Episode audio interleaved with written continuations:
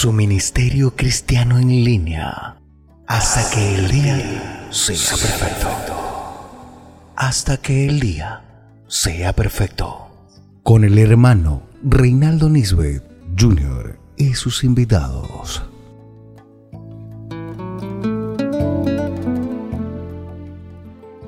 www.radio.tierrademilagros.org.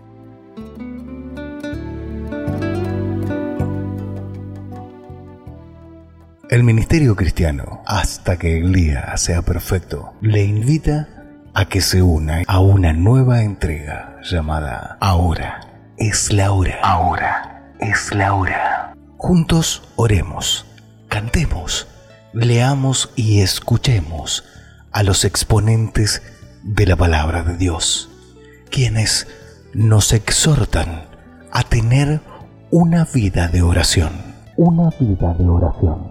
La expresión "ni siquiera podéis orar una hora" revela la mediocridad y falta de constancia en la vida de oración. Ahora es la hora. Ahora es la hora. Su ministerio cristiano en línea. Agende el día y la hora.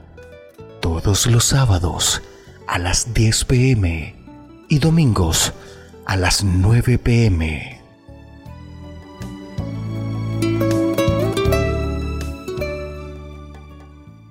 Por favor, escuche una corta cápsula de lo que será nuestra entrega. Orando en los peores momentos. Ese sería el tema de esta enseñanza, orando en los peores momentos. Escuche bien, hermano. Un cristiano puede enfrentar sus peores momentos de muchas formas diversas. Todo esto depende de tres cosas, escuche bien: de su nivel espiritual, número 2, de su convicción, número 3, de su experiencia con Cristo. Estos tres factores son claves, oiga bien, para la victoria en los peores momentos de un cristiano.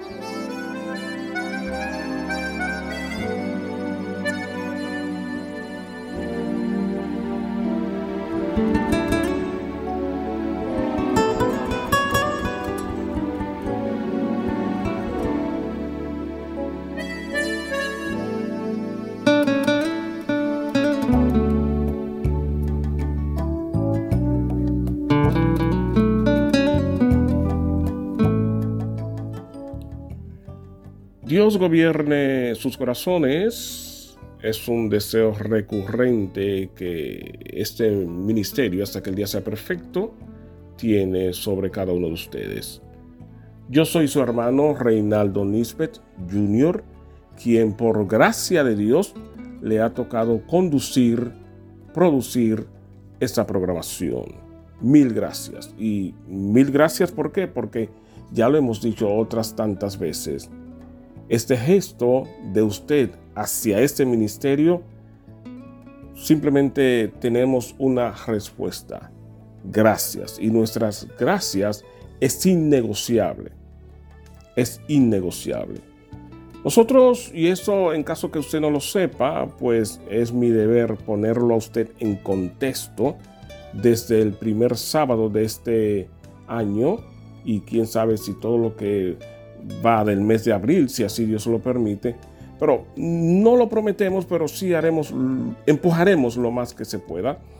Hemos estado levantando una serie que le hemos querido llamar Ahora es la hora. De las tantas series que nosotros hemos hecho, esta es una de ellas. Ahora es la hora. ¿Cuál es el norte de esta serie? ¿Cuál es nuestro objetivo? Bueno, educarnos, concientizarnos, ponerlo en el lugar que merece. ¿Y de qué estamos hablando? De ese ejercicio espiritual, si queremos llamarle así, la oración. Hemos tenido distintos pastores, distintos conferencistas que nos han ayudado a nosotros. Hemos editado algunos videos, algunos audios que nos han trabajado a nosotros concerniente a lo que es el mundo de la oración. Entonces, dando estos detalles, yo creo que es necesario que nosotros llamemos a nuestros líderes, a nuestros pastores, a nuestros jóvenes, a nuestros ancianos, en fin, multiplique esta invitación para que otros puedan oír la programación y podamos nosotros entender la importancia y el valor de la oración. Porque si Jesús, aquí en la tierra, practicó lo que es la oración, ¿cuánto no más usted o yo? Así es que sí, pongámonos todo este hábito, si le vamos a decir así, la oración. Nosotros tenemos un programa muy extenso hoy. Tenemos entre uno y otros, tenemos al evangelista Luis Rosa, quien nos va a estar hablando acerca de la oración. Tenemos también otro pastor que estará orando antes de este iniciar. Tenemos también una canción alusiva a lo que es la oración. En fin, es todo acerca de la oración. Si usted quería escuchar acerca de la oración, entonces está escuchando un programa que va a contribuir con su crecimiento espiritual. Yo voy a guardar silencio y voy a dejar que el programa se siga desarrollando. Voy a dejar que el evangelista Luis Rosa tenga una participación. Bueno, debo sí hacerles saber que el programa estará dividido en dos. Esta es la primera parte y ya entonces la semana que viene, si así Dios lo permite, tendremos la segunda entrega.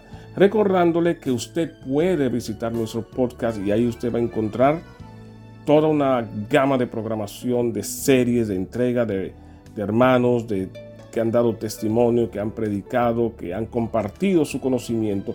Y yo creo que deberíamos escuchar a cada uno de ellos y tomar de ellos para nosotros seguir creciendo en el Señor. Gracias le damos a Dios nuevamente por el favor que nos permite, que Él ha querido usarnos. Gracias a usted por escuchar la programación y no se mueva de ahí. Sigue escuchando el programa y ya más luego entonces nosotros apareceremos otra vez en escena dándole las gracias. Yo sé que usted va a estar esperando y recuerde, invite a otros y no olvide lápiz, papel y Biblia en mano para que usted multiplique lo que usted estará escuchando a través de toda esta programación hasta que el día sea perfecto.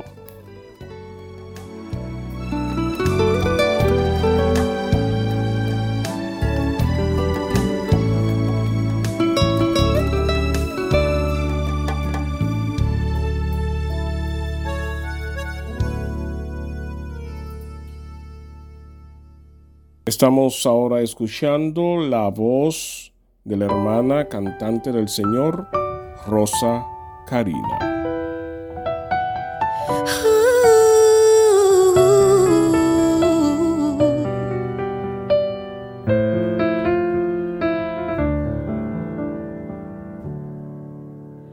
Oramos porque no somos autosuficientes, porque aún nos falta mucho para el cielo ganar. No queremos que nos halle tu venida de repente, nos encuentres descuidados sin velar. Oramos porque nunca hubo dos enamorados que terminen el día sin antes no hablar. Oramos como quien anhela lo esperado, porque aunque tarde la espera, queremos esperar. Oramos oyendo tu voz en nuestra mente, y así como creímos, así hablamos.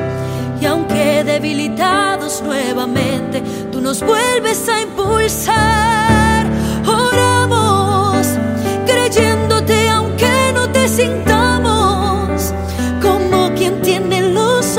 vendados, salimos agarrados de tu mano sin temor a tropezar. Oramos, oh, oh,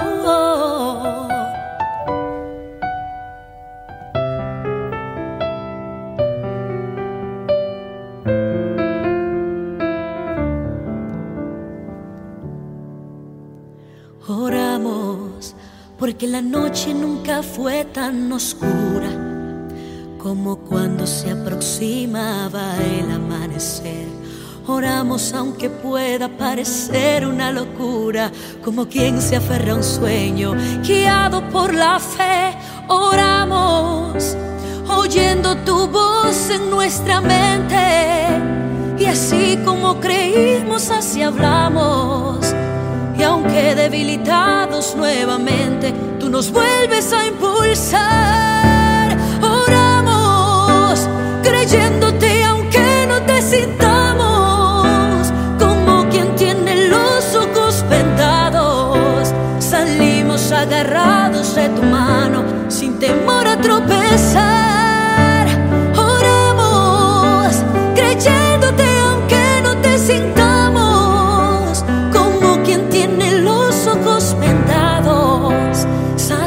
agarrados de tu mano, sin temor a tropezar.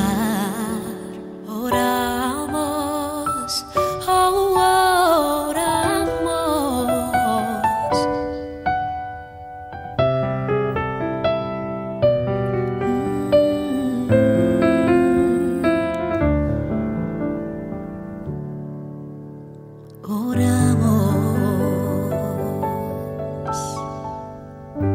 Oigamos ahora y acompañemos a la vez al Pastor Caballero en oración y luego entonces la intervención del evangelista Luis Rosa. Señor, yo necesito aprender a orar, necesito sumar a mi vida un espíritu de oración, que tu espíritu en mí active la pasión por la oración. Yo entiendo y es clara la diferencia entre una vida de oración y una vida sin oración. No hay victoria en la vida cristiana sin oración. No hay sentido de ser cristiano si no soy una persona que ejercito y practico y tengo una vivencia de oración. No puedo reemplazarla por la amistad con los amigos, por actividades, ni siquiera por el servicio, con todas las ventajas que el servicio tiene. No puedo reemplazar la oración por servicio. La oración es eje estructural y fundamental de mi vivencia cristiana. Te pido, Señor, por favor, enséñanos a orar. Señor, enséñanos a orar. Señor, enséñame a mí a ser una persona de oración. Te lo ruego en el nombre de Jesús. Amén. Oramos, oh, oramos.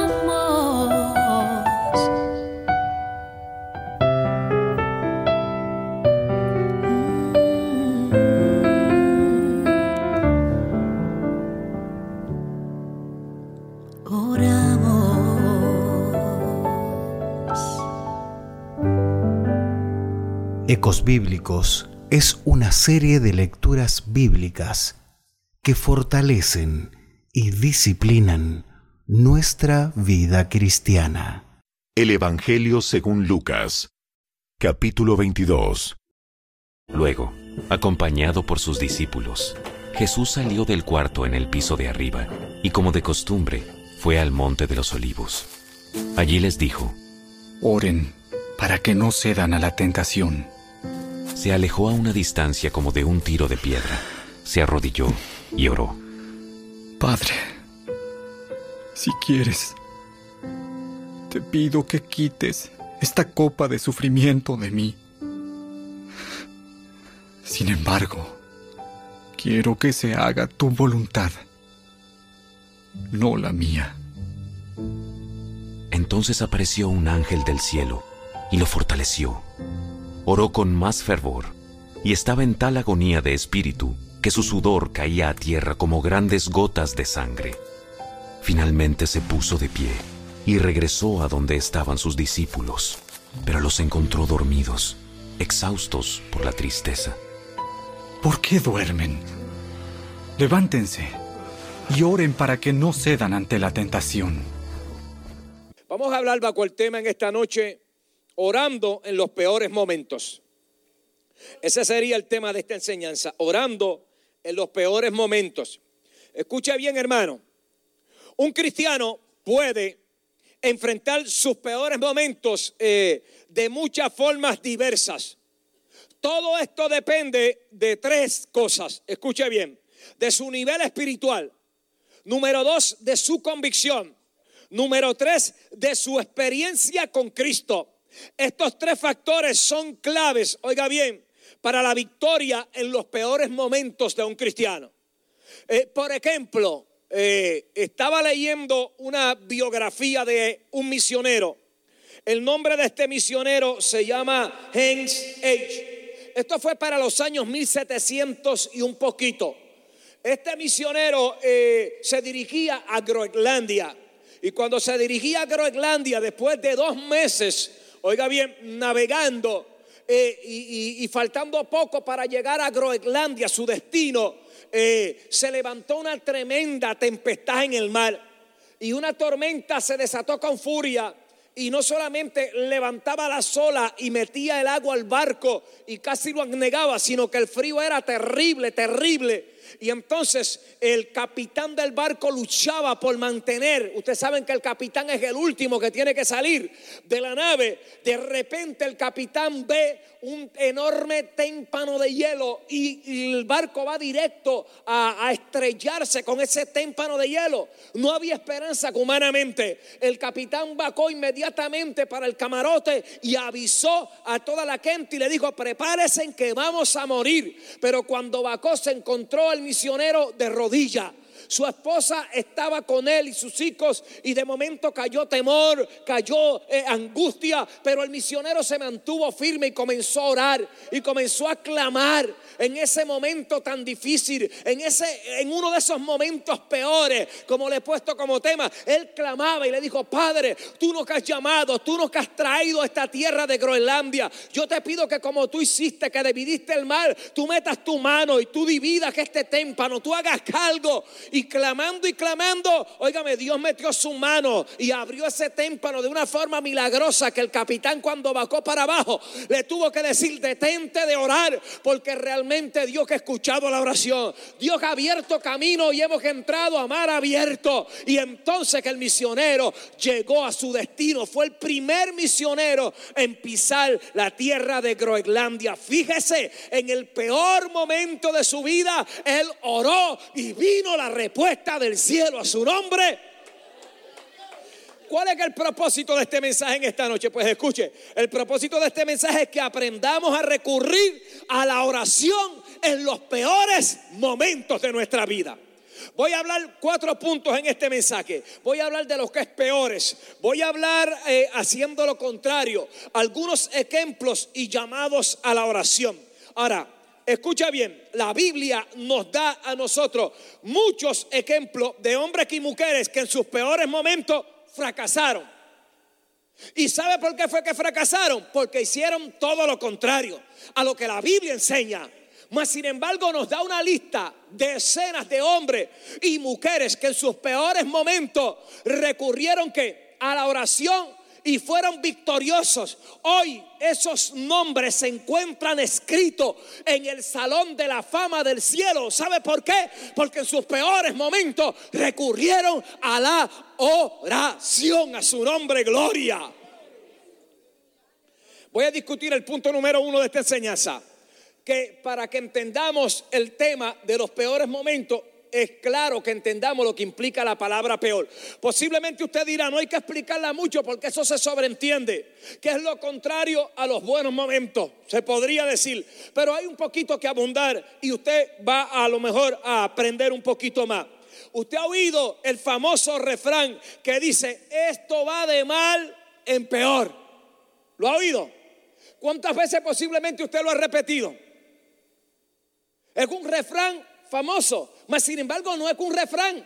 Si usted va a la Biblia, va a encontrar claro en 2 de Timoteo capítulo 3 verso 13 que el mismo apóstol Pablo, hablando proféticamente de aquella gente que hacía las cosas mal, él dijo: esa gente va de mal en peor.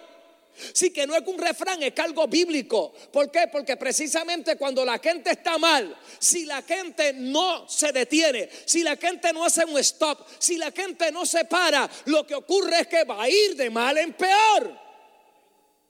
Es una secuencia, en otras palabras. Es como que le sigue, ve al mal lo que es peor. Ahora escuche bien. Si yo le invitara a usted en esta hora a pensar en uno de esos peores momentos que usted ha tenido en su vida, inmediatamente su memoria comienza a correr ahora, ¿verdad que sí? Y solo usted sabe dónde se va a ubicar en uno de esos peores momentos de su vida. Posiblemente en su vida no cristiana. pero posiblemente en su vida cristiana, y vamos a analizarlo desde el punto de vista cristiano. Ubíquese ahora en el peor momento que usted ha tenido como cristiano. ¿Qué usted ha hecho en ese peor momento como cristiano?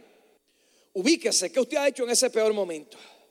Ahora escuche bien, si usted busca la palabra peor en un diccionario, le dice, es lo comparativo a lo malo. Cuando alguien dice peor, te está diciendo eso tiene que ver con lo malo. Pero también escuche bien, en una escala, si usted va a una escala de lo que es malo, malísimo, luego viene lo peor. Eso es en una escala. En un momento, en otras palabras, es como un momento de peligro, es como un momento de riesgo, es como un momento de vida o muerte.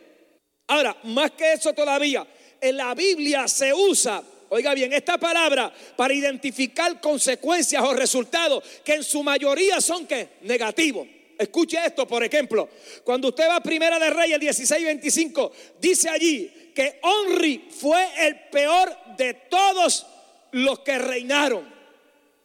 Dice el peor. Si usted va a otro versículo bíblico que está en Mateo 12:45, Cristo dijo, cuando el hombre es libre de ese espíritu que vivió en ese hombre se fue para el desierto y caminó por el desierto y se encontró insatisfecho y vino para atrás y chequeó su casa, que es el cuerpo. Si encuentra que está su casa barrida, que está limpia y está adornada y desocupada, ¿qué hace? Va y busca 7 espíritus ¿qué? Peores que él, más malos que él. Por eso muchas veces nuestras mamás nos dicen, ten cuidado con quién anda. Dime con quién anda y te diré quién eres. Esas son malas amistades. Ese no es malo, eso es lo peor del vecindario, algunos dicen. Pero ¿por qué lo dicen? Por sus obras, por sus hechos, por lo que hacen, por lo que constantemente están viendo. Ese es su expediente, como el expediente criminal de una persona. Pues exactamente, hermano, hay espíritus que son peores. Hay espíritus que son peores que otros espíritus. O sea, cuando miramos en categoría, lo que nos está diciendo es que hay espíritus malos, pero hay unos que son más malos, hay otros que son malísimos, hay otros que son los peores. Así que nosotros no sabemos muchas veces cuando nos vamos a encontrar con unos de esos que son los peores, que nos dicen, de aquí no me voy, aquí tienes que pelear conmigo, esta es mi casa, aquí vivo yo por tiempo, así que hay que guerrear. Imagínense los que estaban en el Gadareno. En el Gadareno había una legión. Esos son muchos demonios. Una legión romana era 2,000 o 6,000 soldados. Eso era una legión romana, lo que implica que eran muchos. Pero dentro de esos muchos, ¿cuántos habían peorísimos ahí invadiendo ese cuerpo? Por eso tenía que venir Jesús con ese poder para poder echarlo fuera. Y otro verso para afirmar esto de lo que es peor, lo encontramos que en Marcos 5:26, cuando dice que aquella mujer del flujo de sangre, dice que le iba ¿qué? Cada día más peor el asunto. No mejoraba de aquel flujo, era de mal en peor que iba. Vea con lo que está relacionado esta palabra. Pero si usted va a la Biblia, usted encontrará en el Antiguo Testamento. ¿Se acuerdan que en el Antiguo Testamento la palabra peor lo que era un monte donde Balaam llevó a Balaam para maldecir al pueblo? Eso está en Números 23-28. Era un monte donde la maldición se pronunció contra el pueblo de Dios. Si es que hay lugares que específicos que son lugares, mi hermano, donde lo peor impera, donde lo peor reina, donde la maldición está.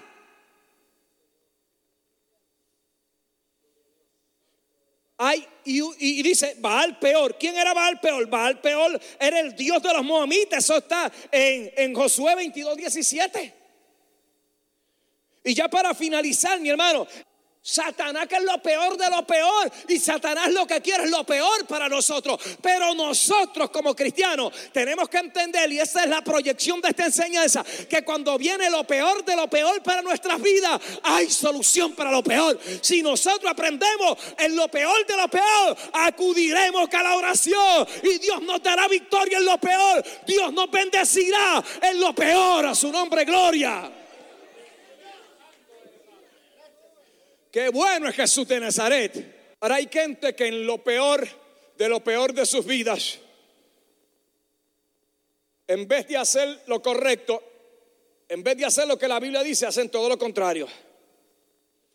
Y yo le voy a hablar en el punto número 2 de la gente que hace lo contrario.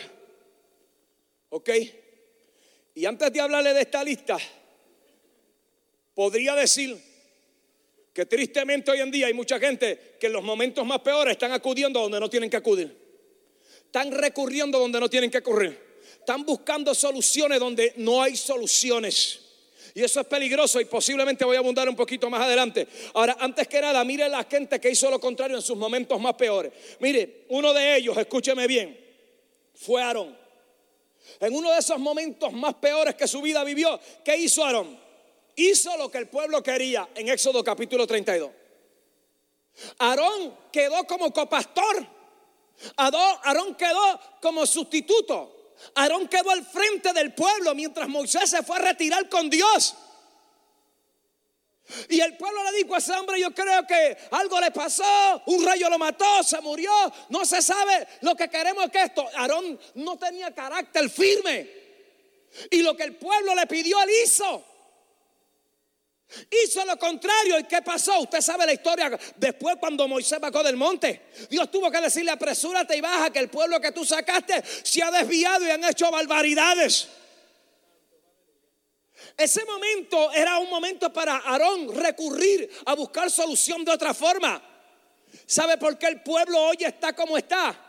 Porque el pueblo es el que está imponiendo al liderato. Cuando Dios pone un líder, Dios pone un líder para que el líder dirija al pueblo, no para que el pueblo dirija al líder. En ninguna manera. Para eso Dios lo capacita, para eso Dios le da sabiduría, para eso Dios lo llamó, para eso ese líder tiene que estar conectado con Dios. ¿Ves? Porque ese líder va a dirigir al pueblo, no es que el pueblo es el que va a dirigir al líder.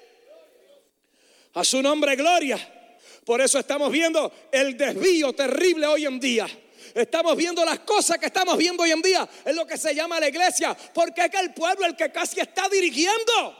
Mire, poniéndole un ejemplo de esto que estoy hablando. Porque en algunas naciones se entronan algunos dictadores y toman control, implantan su fuerza, porque saben que si no lo hacen de esa forma, el pueblo va a hacer con ellos lo que le da la gana. Entonces ellos se van al extremo de imponerle a la fuerza, usando el ejército, manteniendo bien el ejército, y exprimen al pueblo.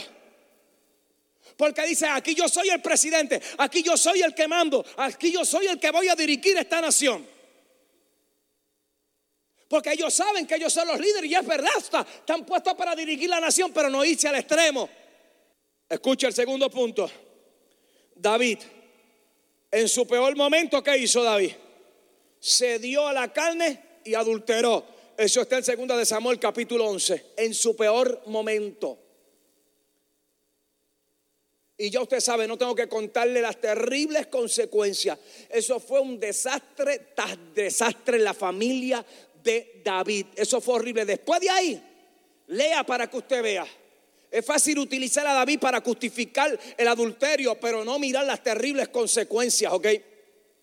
De lo que eso trae. Eso ata unos cabos tremendos, y eso no se puede utilizar tampoco para aplicarlo en el ministerio. Dios restaura a uno en términos de salvación, pero en términos ministeriales, jamás de los camases.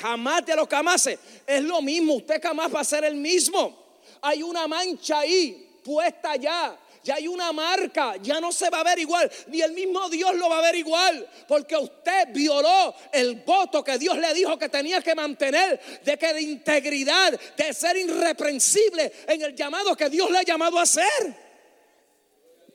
Esto no es un relajo, por eso es que se ha ido. Esto es un relajo y un vacilón. Ni hablemos, después lea para que usted vea qué horrible fue lo que le pasó a la familia de David. Elías es el otro caso que hizo lo contrario en el momento más terrible de su vida. Una mujer lo amenazó de muerte, y Elías en ese momento donde se encontró bajo esa amenaza, cayó en una depresión tan terrible que le dijo al Señor: mira, yo lo que quiero es morirme, mátame, ya yo no quiero ministrar más. Y cayó en una depresión terrible el profeta Elías, el hombre que hizo que bajara fuego del cielo, al hombre que le hablaba a los presidentes y temblaban los presidentes, ok, el hombre que de verdad hizo maravillas terribles. Allí estaba en una depresión que quería morirse. El apóstol Pedro, en uno de sus peores momentos, ¿sabe qué hizo? Sacó la espada, maldijo y, oiga bien, negó al Señor Jesucristo. Y el otro ejemplo, el de Judas Iscariote. En su peor momento, en vez de volverse al Señor, fue y agarró una soga o lo que fuera y se ahorcó. ¿Sabe por qué esto puse este punto aquí? Porque creo que es importantísimo. En los peores momentos muchas veces recurrimos a lo que no debemos de recurrir. Tratamos de buscar soluciones que no son soluciones. Y hoy tenemos que tener cuidado. En un mundo tan moderno como el que nosotros vivimos, que provee tanto modernismo, tenemos que tener cuidado. La oración sigue siendo la oración. La oración sigue siendo la llave. La oración sigue abriendo el cielo. La oración nos lleva a comunicarnos con Dios. La oración siempre tiene la salida. No podemos sustituirla. La psicología es buena en una medida, pero no puede sustituir. Ni la psiquiatría puede sustituir. Ni los consejos pueden sustituir. Ni el dinero puede sustituir. Ok, ni las relaciones humanas pueden sustituir. Cuando llegan esos momentos difíciles, ten cuidado a donde tú recurres, que no te vaya a pasar como le pasó a esta gente que hemos mentado. Cuidémonos. Porque no estoy hablando de cualquier gente aquí. He dado ejemplo de hombres que nosotros posiblemente no nos podemos comparar a ellos. Lo que quiero decir es que si a ellos le pasó casi a nosotros, de seguro nos puede pasar.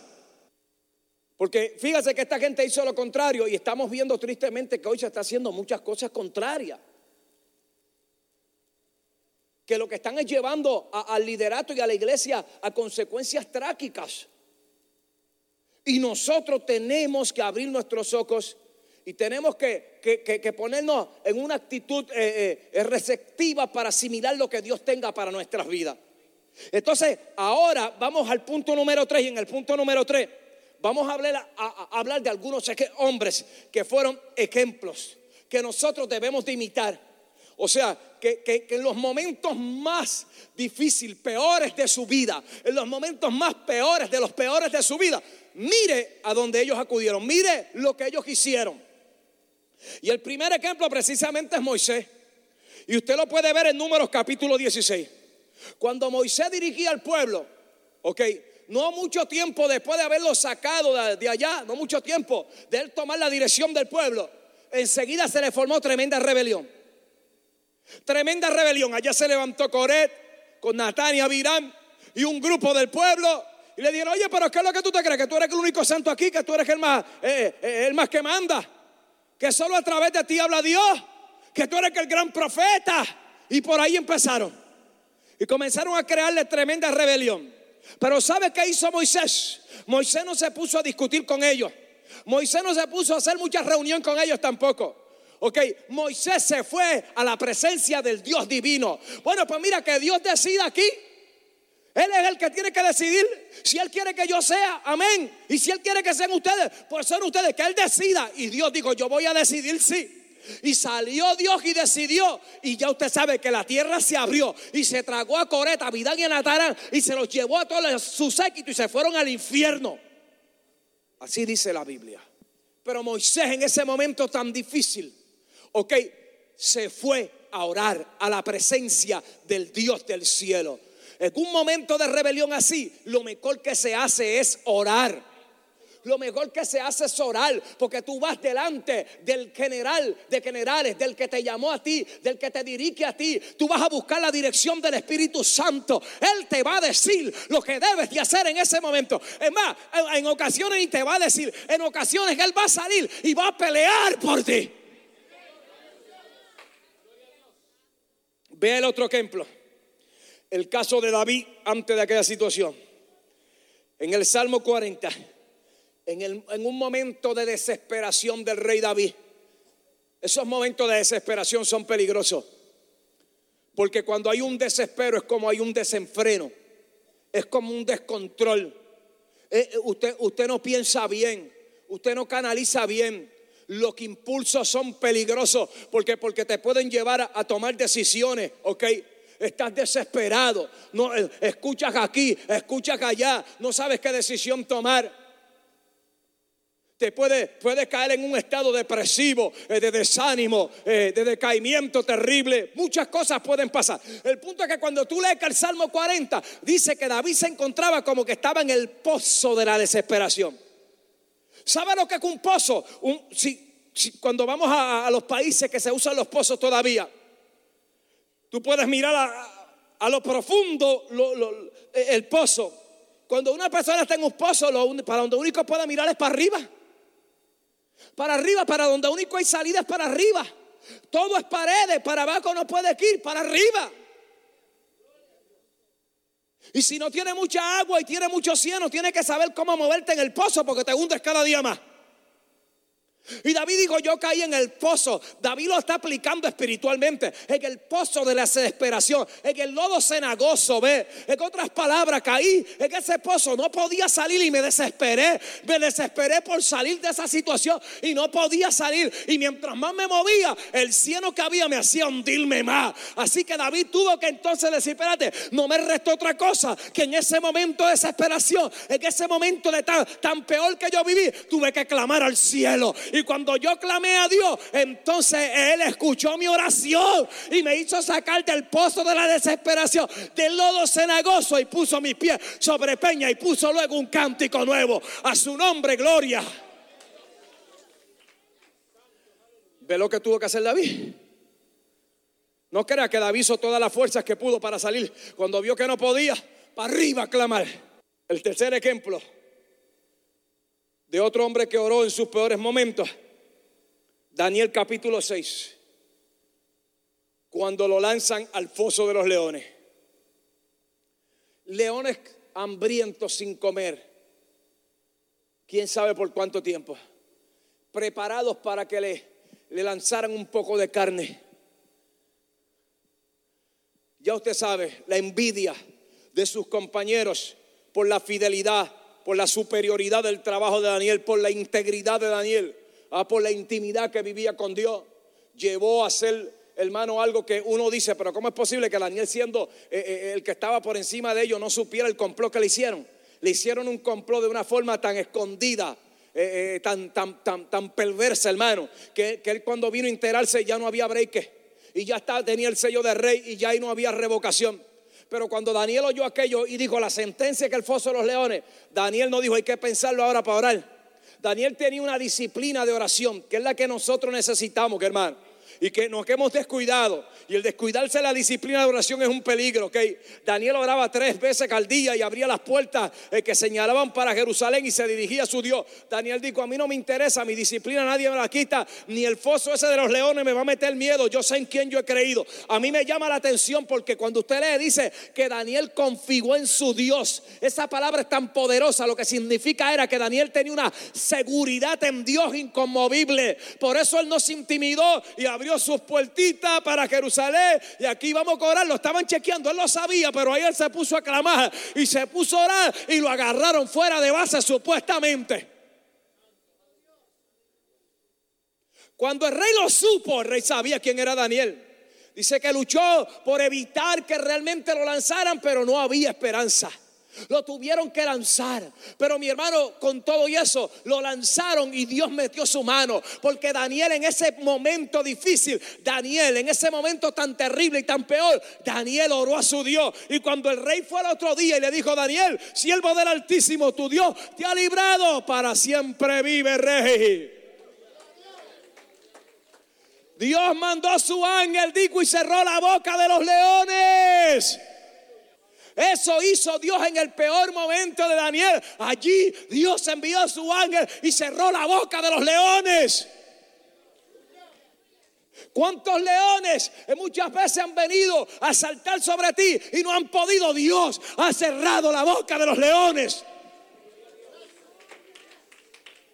Otro ejemplo es el ejemplo de Ezequías. Escúcheme, el rey Ezequías le vino una enfermedad de muerte en Isaías 38. Y Dios le envió al profeta y le dijo: dile que prepare sus cositas, que me lo llevo. Se acabaron sus días.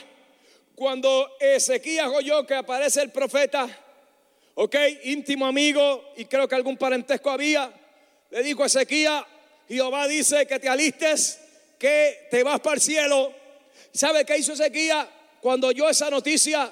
Ezequías quería estar un poquito de tiempo más en la tierra.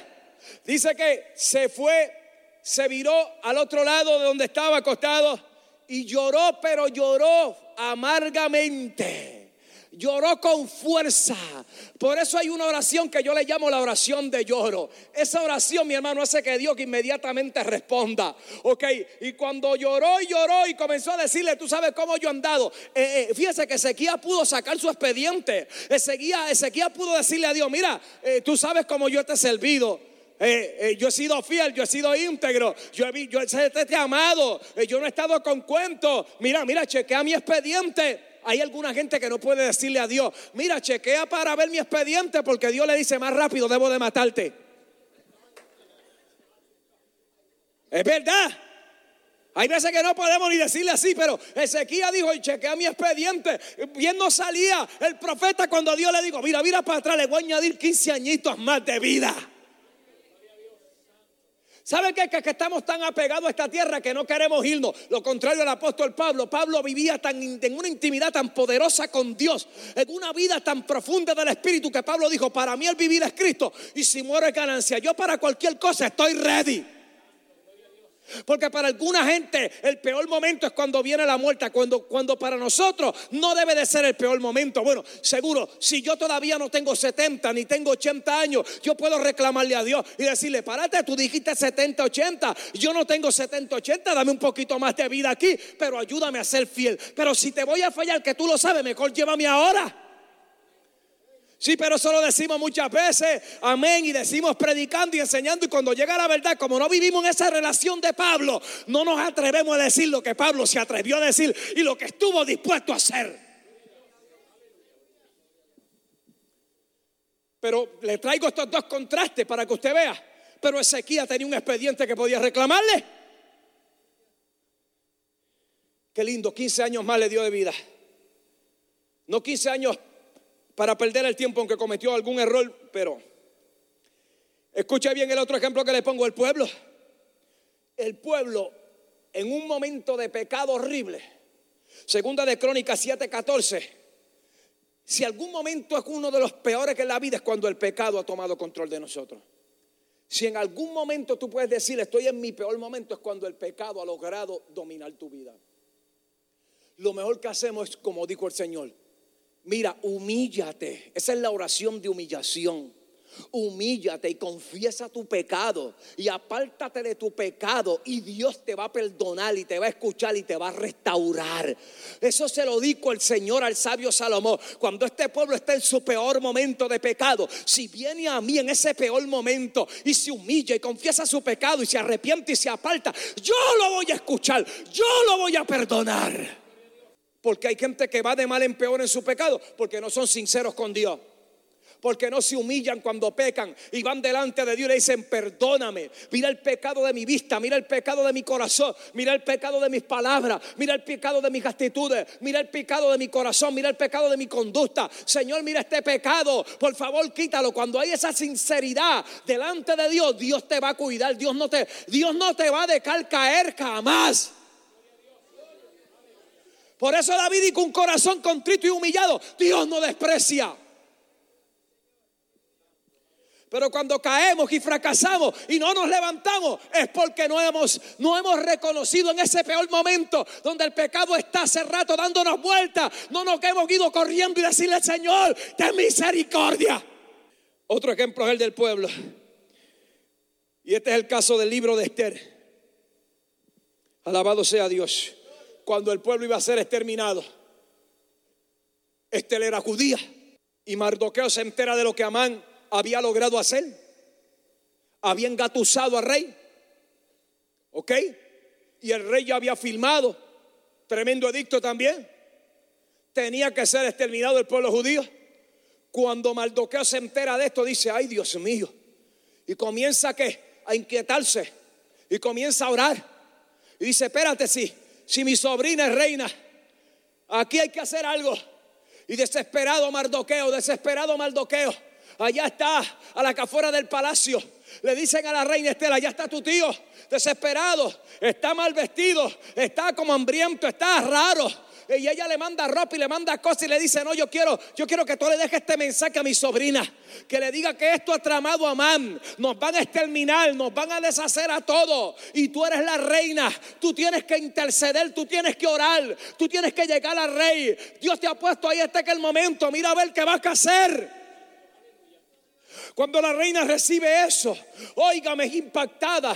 Y entonces le dice: bueno, Mardoqueo, vamos a hacer algo. Vete tú con el pueblo y métete en ayuno y en oración. Ok, y yo voy a meterme con mis doncellas en ayuno y oración 3 días. Y entonces después yo voy a ir y voy a interceder delante del rey. Y si yo perezco, digo que perezca, pero yo voy en este momento difícil, en este momento de riesgo, en este momento tan peor para nosotros, interceder. Y se retiró en ayuno y se metió en oración, y cuando llegó el momento fue donde el rey ni tardo ni perezoso extendió su báculo y le dijo: reina Esther, lo que tú me pidas te doy, hasta la mitad del reino es tuyo. Eso lo hizo la oración, eso lo hizo la intercesión.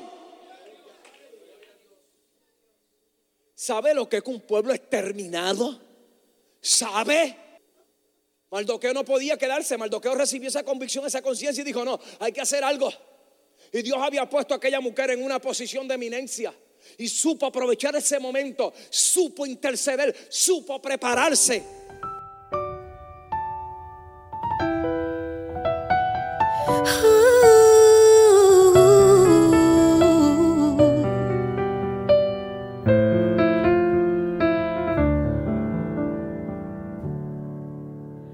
Oramos porque no somos autosuficientes, porque aún nos falta mucho para el cielo ganar. No queremos que nos halle tu venida de repente. Nuestra próxima entrega. Orando en el peor momento. Escucha lo que hizo Cristo en Getsemaní. El peor momento del Señor Jesucristo. Y usted diría: ¿pero cómo? En ese momento Jesús, que estaba peleando con el mundo espiritual. Mire, usted sabe que cuando Cristo se metió 40 días y 40 noches se le apareció el diablo, ¿verdad que sí?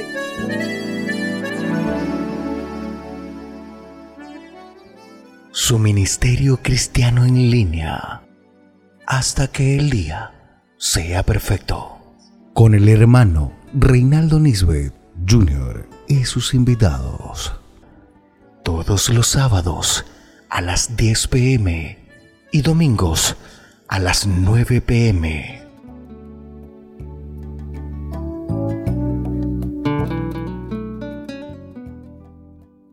Recuerde que usted puede seguirnos, escucharnos y compartir todo nuestro contenido por la plataforma de podcast como iVoox, Anchor, Google Podcast, Spotify, entre otras.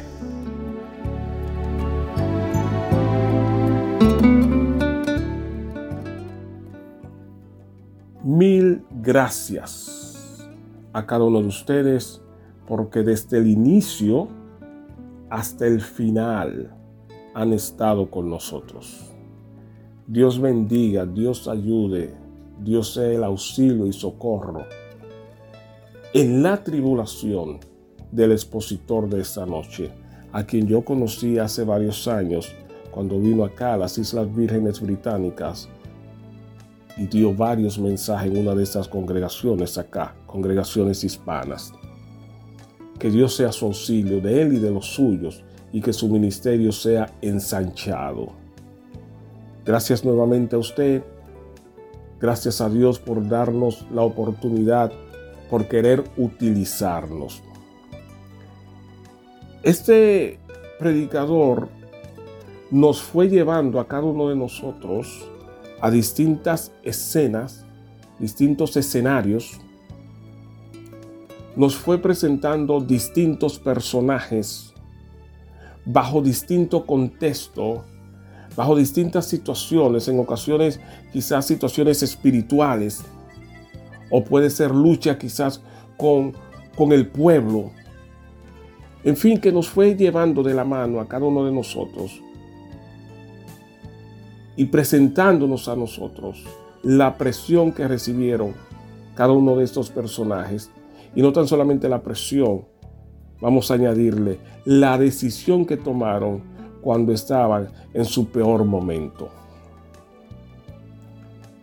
Ahora, yo creo que nosotros debemos tomar este mensaje para nosotros. Y quizás tú y yo, quizás no estamos en lo que pudiéramos llamar el peor momento de nuestra vida. Y todo por el contrario, estamos en un momento de tranquilidad, quizás de paz, de sosiego, donde todo parece que está a nuestro favor. El viento sopla a favor nuestro, el sol está a favor nuestro, las rosas huelen, todo está bien para nosotros. Entonces, si este es el caso nuestro, donde todo está a favor nuestro, este es el momento para tú hacer dos cosas, tú y yo hacer dos cosas. Una, orar por lo que están pasando por un momento difícil, orar por lo que están pasando por un momento calamitoso. Eso es lo primero. Lo segundo, pedirle a Dios en oración que te ayude, que te forme el carácter, que nos forme el carácter para cuando llegue ese momento que le estamos llamando el peor momento, nosotros estemos totalmente sembrado y con un carácter fortalecido, y que estemos ya al momento de subir al ring decidido: yo me quedo. Recuerde, no es en el ring donde se practica, es fuera. No es en el escenario donde se va a practicar el instrumento, es en el momento del ensayo, donde no hay público. Pero que Dios nos ayude para cuando nos toque exhibirnos, nosotros tengamos un carácter dispuesto. Así es que le invitamos a que nos escuche en nuestra próxima entrega. Recuerde, ahí están los podcasts donde usted puede escuchar toda una gama de estudios, de conferencistas, de enseñanzas, de canciones, en fin. Nosotros hemos querido hacer un trabajo primeramente que glorifique a Dios, que exalte a Dios. Y luego, como lo hemos dicho tantas veces, un programa con un alto contenido profesional, como creemos que usted se lo merece. Será entonces hasta nuestra próxima entrega. Recuerde que mañana domingo usted puede escuchar este mismo programa. Gracias al cuerpo directivo de esta estación en línea, Tierra de Milagros Radio, por creer que podíamos cumplir con este trabajo. Pedimos públicamente que usted nos ayude en oración, porque el trabajo pesa. Este trabajo demanda tiempo, demanda espacio, demanda dinero.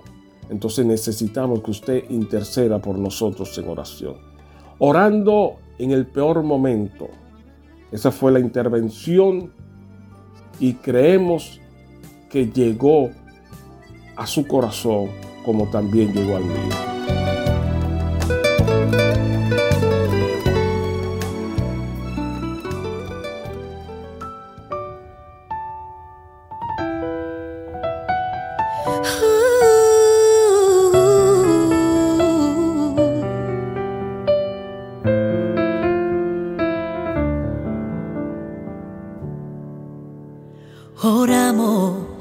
Porque no somos autosuficientes, porque aún nos falta mucho para el cielo ganar.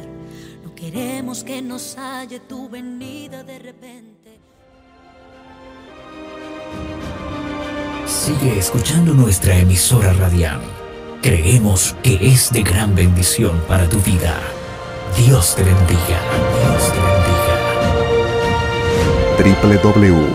www.radiotierrademilagros.org